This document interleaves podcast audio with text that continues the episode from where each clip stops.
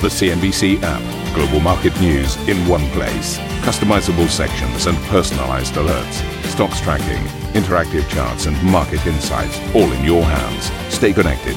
Stay informed. Download the CNBC app today. Good morning, everybody. Welcome to the program. You're watching Squawk Box, and here are the headlines. China lays out a more modest growth target of 5% for the year as it kicks off its National People's Congress.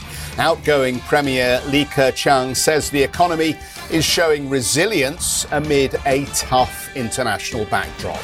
The economy maintained stability in overcoming difficulties, and the main development tasks of the year were basically completed in a complex environment with many changes. The Chinese economy has shown strong resilience. Well, on the back of that, Chinese stocks underperform, but the rest of the region rises after Friday's Wall Street rally sees US majors close the week on a high. Harris Associates sells up its remaining stake in Credit Suisse amid doubts over the Swiss lender's overall strategy and accuses it of burning through capital. ARM reportedly looks to raise some $8 billion and reach a valuation of over $50 billion following the chip designer's decision to shun the UK in favour of a US listing.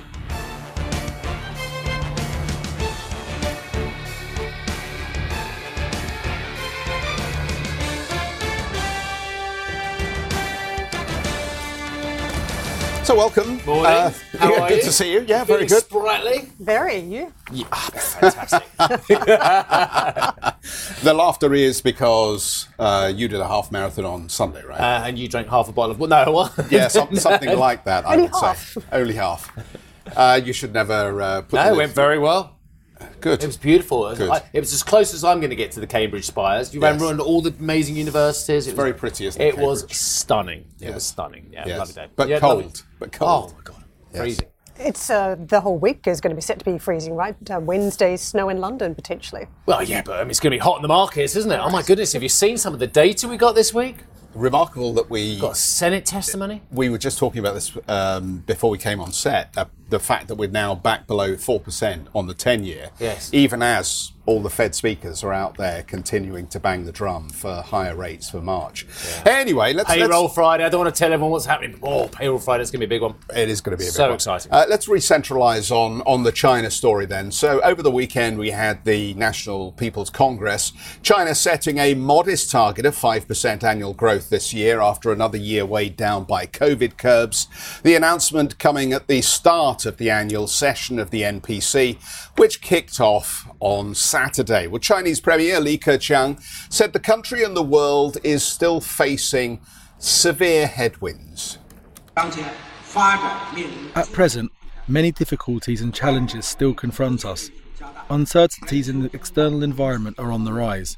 Global inflation remains high, the foundation for stable growth domestically needs to be consolidated, and insufficient demand remains a pronounced problem.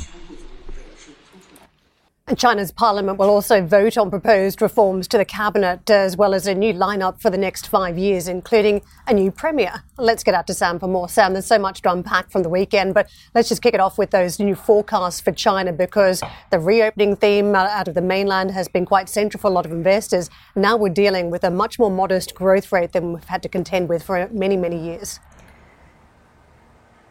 Good morning to you, Karen. And if you look at the market reaction today, it's very clear that investors aren't very inspired by what we heard from the government work report yesterday and that around 5% GDP growth target. I just put that to Barclays, actually, who said that perhaps expectations were a little bit high going into this NPC, particularly around stimulus. There was a note out from Nomura just before the China Open suggesting that the markets would be slightly disappointed, perhaps, with what we got yesterday. And so there seems to be this assumption and feeling in the market today that perhaps the massive stimulus, which investors were really hanging out for and expecting to hear from this year's annual meeting of Parliament, perhaps won't be on the cards. Many economists I've spoken to today, off the back of this uh, 5% GDP growth target, have said that this removes the pressure to stimulate the economy in any sort of big bang way and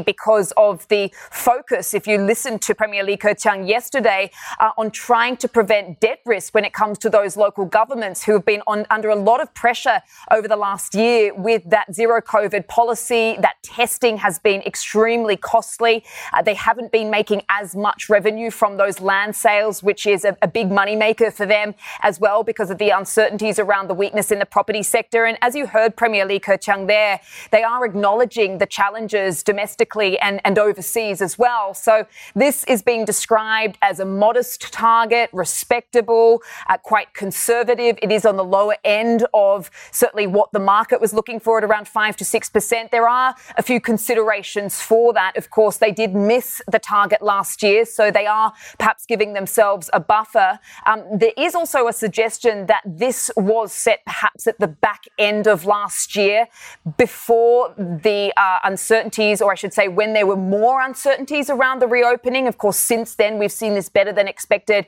data, particularly when you look at some of the PMIs, manufacturing, services sector activity really roaring back over the Lunar New Year holiday. And that is why we have seen a lot of the banks actually lifting their targets.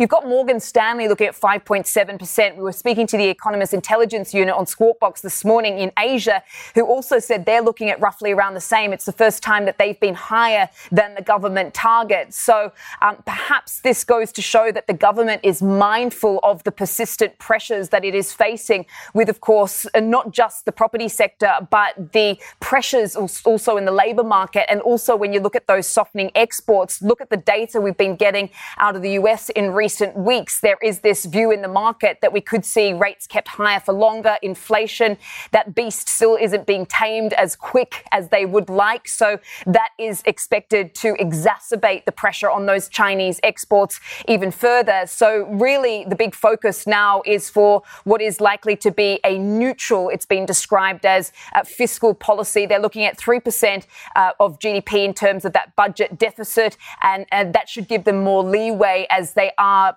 going back and resorting to that uh, old policy playbook, guys, of pump priming in the economy, and they hope that that will boost consumption. Back to you. Okay, Sam, thank you very much indeed for kicking off our coverage of that for this week. Okay, the Biden administration is reportedly uh, preparing new rules to ban US investment in Chinese advanced technologies. Uh, this, according to the Wall Street Journal, which says the new legislation could be an attempt to increase national security. Billionaire investor Mark Mobius says he can't get his money out of China because of government restrictions on outflows from the country. Speaking to Fox Business, Mobius warned against putting money into China, calling the barriers, quote, crazy. Well, let's get some comment on these new targets from Beijing. Michael Pettis joins us, Professor of Finance at Guanghua School of Management at Peking University. Michael, good morning. Nice to have you with us uh, once again. Let, let me just start where Sam left off on whether 5% is ambitious at this stage, given some of the challenges we know the government is grappling with. Well, Beijing has really serious headwinds, as they've mentioned.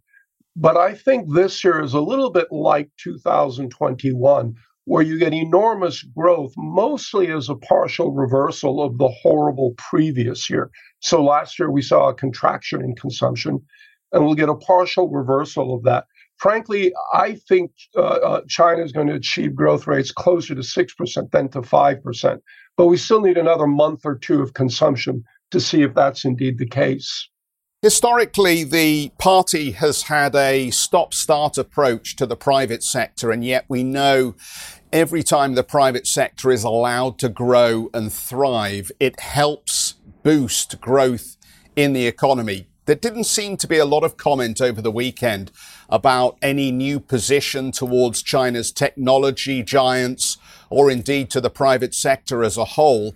And there were some notable absences from the NPC, like Pony Ma. What do you think that implies for the role of the private sector in the growth that is now being planned? Well, it, this may seem a little bit surprising, but I'm not sure the causality runs in that direction. I don't think it's when you allow the private sector to grow, the economy grows more. It may be the other way around when there is more growth driven by what Beijing refers to as high quality growth, which is consumption and exports, then that tends to boost the private sector. So, so what we really may be seeing, um, and what we will probably see in future years, is real weakness in consumption and uh, perhaps in exports. And that's what's going to constrain the growth of the private sector. I think sometimes we have the causality reversed when we think about uh, the Chinese economy. Talk about stimulus then, because uh, again, I think as Sam point, pointed out in her report, there doesn't seem to have been a significant commitment to extend fiscal stimulus for the economy. We know there's been a lot of um, tinkering at the edges by the PBOC around the cost of capital. What do you think we'll ultimately see? Will the government capitulate if growth isn't as strong as it hoped and start um, once again pumping money into state owned enterprises?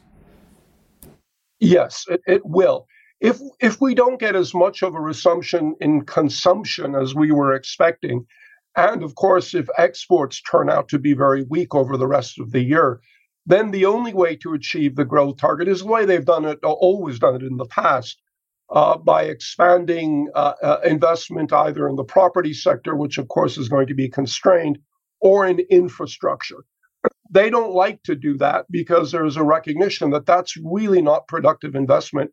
And it's the source of the explosive growth we've seen in the last 10 years. Um, but if growth, if they can't get growth through the good ways, through what they call high quality growth, then they will get it from expanding uh, uh, infrastructure spending. They always do.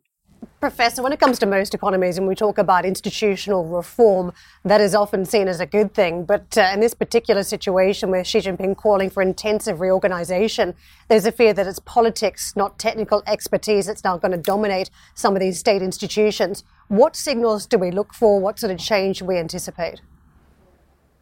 Well, you know, uh, a lot of people are very worried about that, but that may not necessarily be a bad thing the problems that China has are very, very clear. It's got the deepest imbalances of any country that's ever followed this growth model. And one of the consequences is you see soaring debt because investment levels are so high and they're simply not productive. But as a matter of arithmetic, if you want to bring investment down, investment growth down, and either GDP growth slows or you need consumption to rise more quickly. And much of the focus is on the consumption side. But I think what people don't uh, recognize enough is that boosting consumption isn't really a technical thing. Uh, it's really a political thing. It involves a massive redistribution of income from local governments to the household sector if you really want consumption to take off. And I would argue that you don't really need, you know, brilliant economists to do that. What you what you really need uh, are uh, uh, uh people who are able to push through what what will be politically very very difficult reforms. So this may not necessarily be a bad thing. Uh, um, will see. Professor, can I ask you about the technology fight with the United States? Because this just keeps rolling on. I mean, last week we were talking about access to certain existing chips, like revoking potentially existing export licenses, which would uh, impact the sort of chips that China can get access to from here. Uh, the government now has come up with a plan to effectively just throw money at the sector, 140 billion to subsidise the purchase of domestically produced chip making equipment. That all sounds fantastic about the, the bankrolling of the sector, but there's a lack of expertise domestically.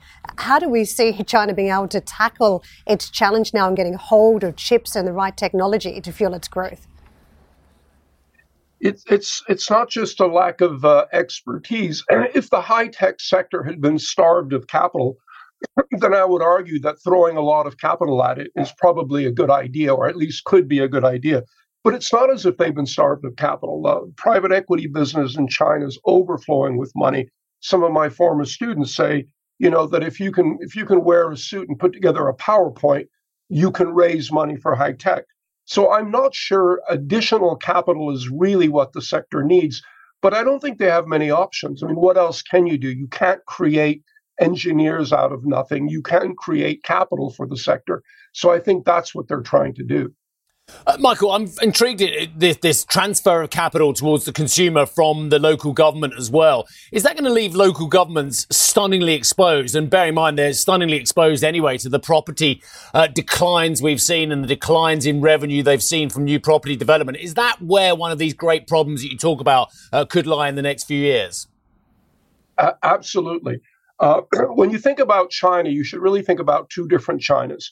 There's sort of the good China, which are mostly the southeast, southeastern provinces, decent uh, economies, uh, high levels of income, no demographic problems. Their working populations are actually growing, and their debt levels are manageable. And then you have the rest of China, which really all of the problems are concentrated. It's about two thirds of the country from a population point of view, so it's quite big.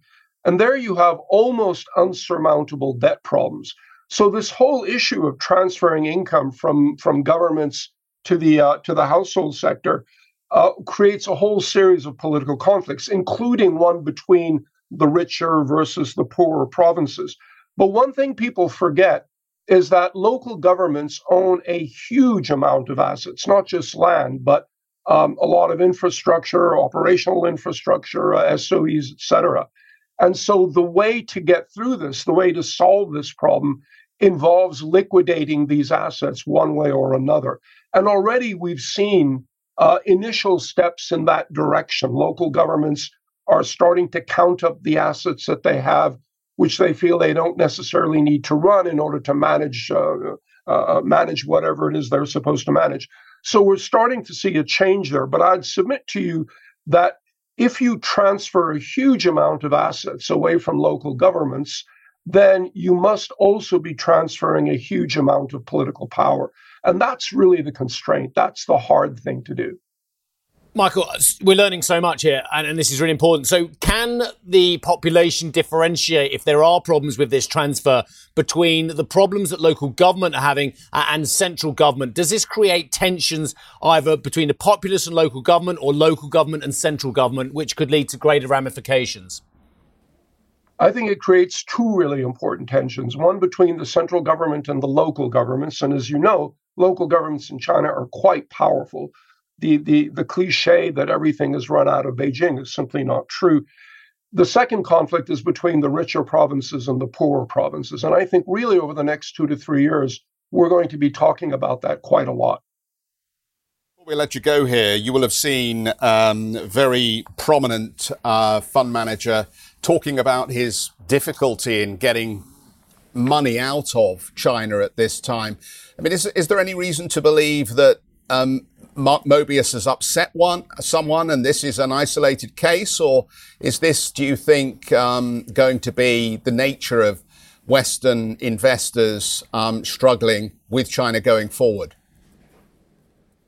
Well, I have no real insight into Mobius's cases, but remember that when you invest in China, there are pretty strict, there are clear restrictions on what you're allowed to do and how you're allowed to treat the profits.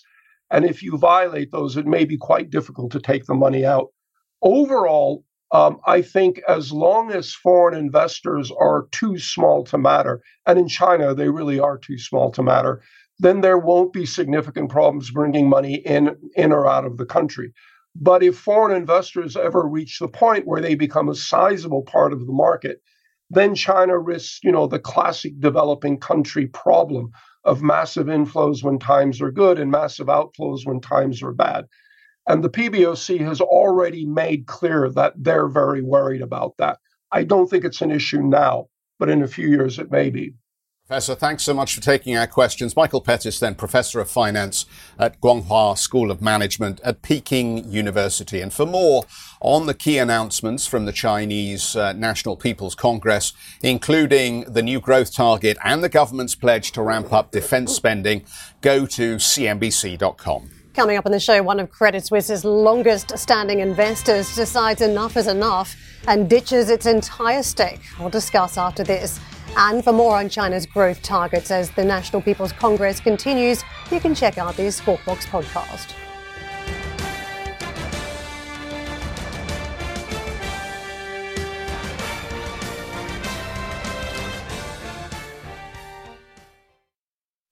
Listen to CNBC's Beyond the Valley, the podcast that explores the biggest tech news from across the globe. Join me, Arjun Kharpal. And me, Tom Chitty, every week as we bring you insights into the top stories, unpack the latest trends, and find out where the industry is headed. Now available on Spotify, Apple Music, and Google Podcasts.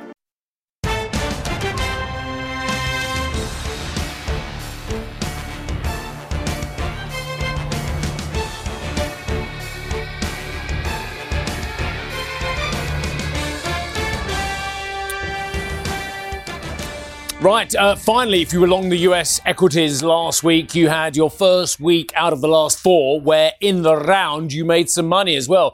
Uh, as you can see on my right here, uh, on the left as you're looking at the screen, uh, we had a solid rally across the board on US indices uh, on Friday. And, and, across the week, uh, we dipped in the middle of the week and then rallied hard into the close of the week. The US markets last week then uh, put on uh, solid rallies 1.8% for the Dow, 1.9% for the S&P, and 2.6% for the Nasdaq. You may be interested to know that the transports, which we referred to a few times last week, put on 3.3%. But why? Well, I thought the Fed was pretty stalwart in what it said. Um, the yields, of course, at one point picked up to the highest level we've seen, certainly at the short end of the curve, circa 5% for the two year, that we've seen since 2007, 2008. The 10 year just pulling back a tad from that 4% level as well. But my goodness me, uh, when we're looking at the treasuries, what an exciting week ahead you have got as well. Just a cherry pick as well. Uh, today you have factory orders out of the United States. Tomorrow you got Fed uh, testimony uh, in the Senate from Mr. Powell.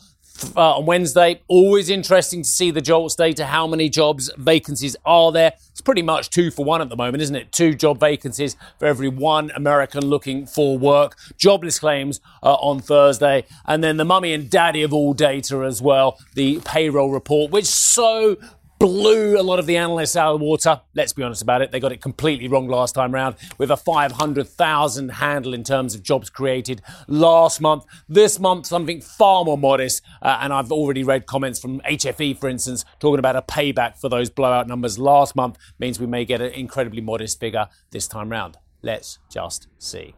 Dollar crosses look like this. The US dollar last week lost seven tenths of 1% in terms of the dollar index, so just abated from its highs. The pound pottering around 120, the euro dollar 106.39, dollar yen 135.73, and the dollar yuan, we spent a lot of time talking about China just now, 6.914. The oil price last week, well, it was a very strong week for uh, the commodities, although just giving back a bit of ground today. 85.24 on uh, spot crude. WTI trading just under 80 bucks at 79.13. Spot gold trading 185 per troy ounce. And the opening calls for the European markets, it looked pretty flattish first time I looked actually, but now let's have another little look at those. Yeah, there you go. FTSE 100 flat as a pancake.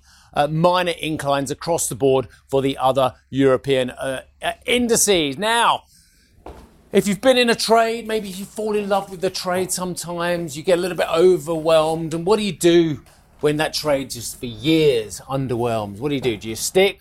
Do you twist? Or do you just say, I'm done? Do you fold? Uh, Harris Associates, one of uh, Credit Suisse's longest standing shareholders, has divested its entire stake. The investment manager's CIO, David Herro, uh, questioned the future of the franchise amid outflows from the bank's wealth management unit and frustration over its handling of its CS First Boston spin off.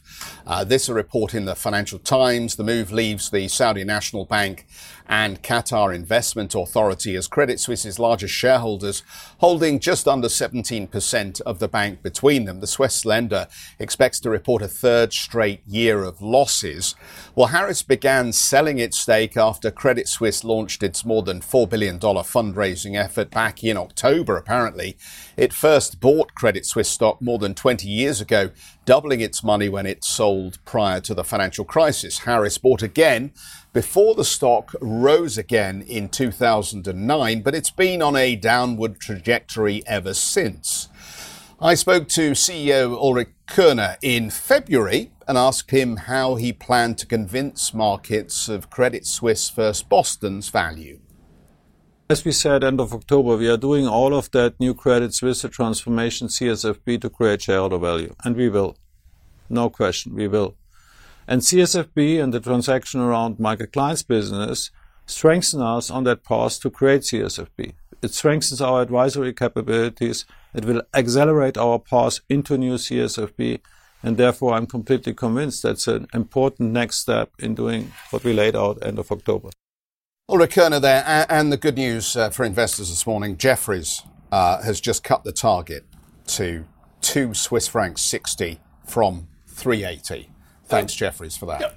Credit Suisse um, has was a, a, happy hunting ground for Herro at the start of the century. They made some money up to the financial crisis. I believe they got out of some of the state, then they got back in again, uh, and then have lost vast amounts of money on that investment. You know, ninety percent plus of that investment. It, it, so they, they they've thrown in their cards. Now, now, what is interesting is you've got a new echelon, a new breed of shareholders in the Qataris and indeed the Saudis as well. And at the time, I was looking back just this morning on the back of this FT story about this uh, at our own copy for when the Saudis bought in, and we the Saudis bought in or said they were buying in at the tail end of October. On that screen there, you can see at the tail end of October, uh, these shares were trading roughly four Swissy. So let's say, for sake of argument, the Saudis paid 3.8 for Swissy. They said at the time it's a steal, it's a great investment as well. Well, they're already looking at a, solid 25% ish. You know, we're using approximate numbers here, but they are on the wrong side of this trade at the moment as well. They have become a long term uh, cornerstone investor as well, and they obviously believe there's value. Herro, which has seen the strategy evolve under many CEOs and chairmen over the years, think actually that's a nonsense. We're just getting out of this one and we're just licking our wounds, but we don't even think there's going to be a rally from these stunning lows. I mean, if you look at that chart on the screen, and thank you, team, because you put some great charts up as well, there is no hint whatsoever of a recovery in the shares. They may well recover. They may well have a fantastic rally. I'm not making a judgment on that. But at the moment, looking at the, ju- the, the chart compared to the European banking sector, which has had a solid rally, there is no hint of a and this goes back to our eternal question that we've asked many many times. Are you better off picking up the best in breed hoping that european banks rally or do you pick up one that's not only been downbeaten by the, the macro events and the low interest rates that we had but also has had its own uh, individual problems? And the answer at the moment looks like you're best off not investing in Credit Suisse. Again, I'm not yeah. making a judgment on where they're going, use, just where they've been. Use the terminology cornerstone investor for the Saudis. I use the word anchor investor because you've got this sort of ball and chain around you. I mean, there have been two trades here one to dollar cost average in to uh, effectively make your trade look slightly better, or the second to sell out. You know, well worn strategy for hedge funds. You don't need to make your money back where you've lost it. And you think about where they are making their money at this point. They've looked at other banks, Lloyds, for instance, Intesa Sanpaolo, BNP Paribas, Julius Baer, and the reality is, the difference in performance just over one year has been stunning versus the Credit Suisse trade. The best of it has effectively been BNP Paribas, up 41% over the past year versus minus 56 for Credit Suisse because it is not over the same structural problems. But I mean, you think about that gap in performance just by a single stock yeah, picking in enormous. the same sector. That is huge. Uh, the question is what comes uh, next from here, and we haven't seen the rot stop at Credit Suisse. We're still at the point day after day we're talking about bad news, and you know, effectively one of the um, different uh, comments that was made from Harris in the FT was that they thought there were better dividends, share buyback potential elsewhere, better NIMS, better profitability, and just to tackle the NIMS argument, there was a story about three or four days ago suggesting that Credit Suisse was paying up to about 6.5% on, on uh, three month deposits, perhaps even up to 7% on one year deposits to its Asian customers to try to track the money. You think about that type of rate. I mean, we know global interest rates have gone up, not to that extent. So the NIM story cannot be that great for Credit Suisse if they're having to offer up those sort of incentives to attract the money through the front door. This, I mean, they, they've got to stop the outflows End of story. Uh, if you are going to project yourself as best of breed wealth management and, and private client management, you have to stop the money going out of the door. And I think that's what's going on with the accounts in Asia because they've clearly tried to target high net worth coming out of China and across the region as a whole. And this is one way, I guess, that they hope to at least stabilize the outflows.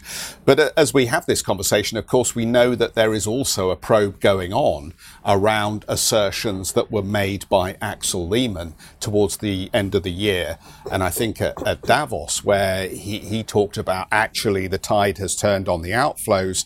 And I was in Zurich and we looked at those horrible numbers and they were horrible. And I think that was a big shock to everybody. So if Harris Associates actually had started uh, running down their positions in October of last year, well, well maybe um, they finally did wake up and see some of the underlying challenges remaining unresolved here.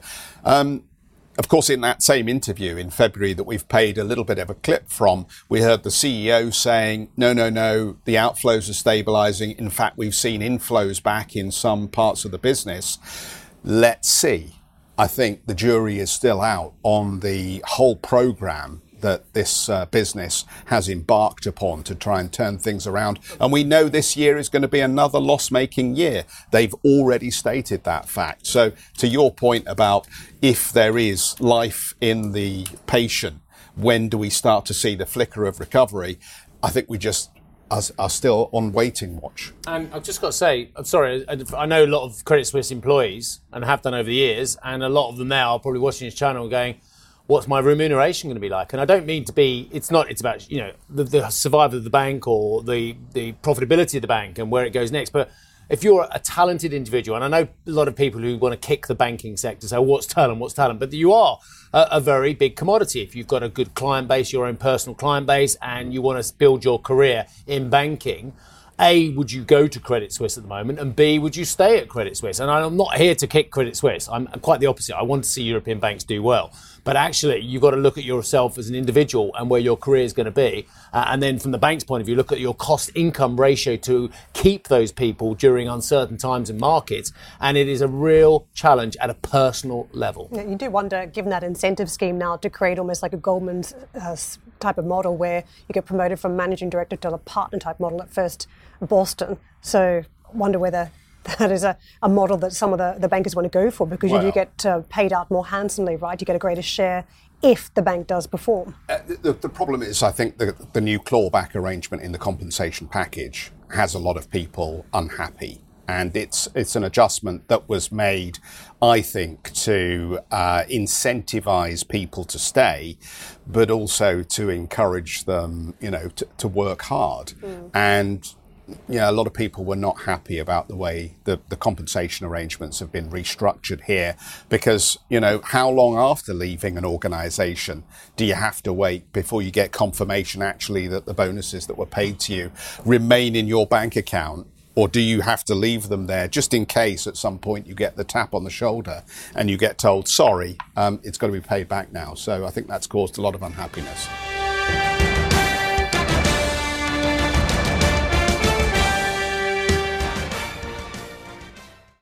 Thank you for listening to Squawk Box Europe Express. For more market moving news, you can head to CNBC.com. Or join us again on the show with Geoff Cutmore, Steve Sedgwick, and Karen Tso, weekdays on CNBC.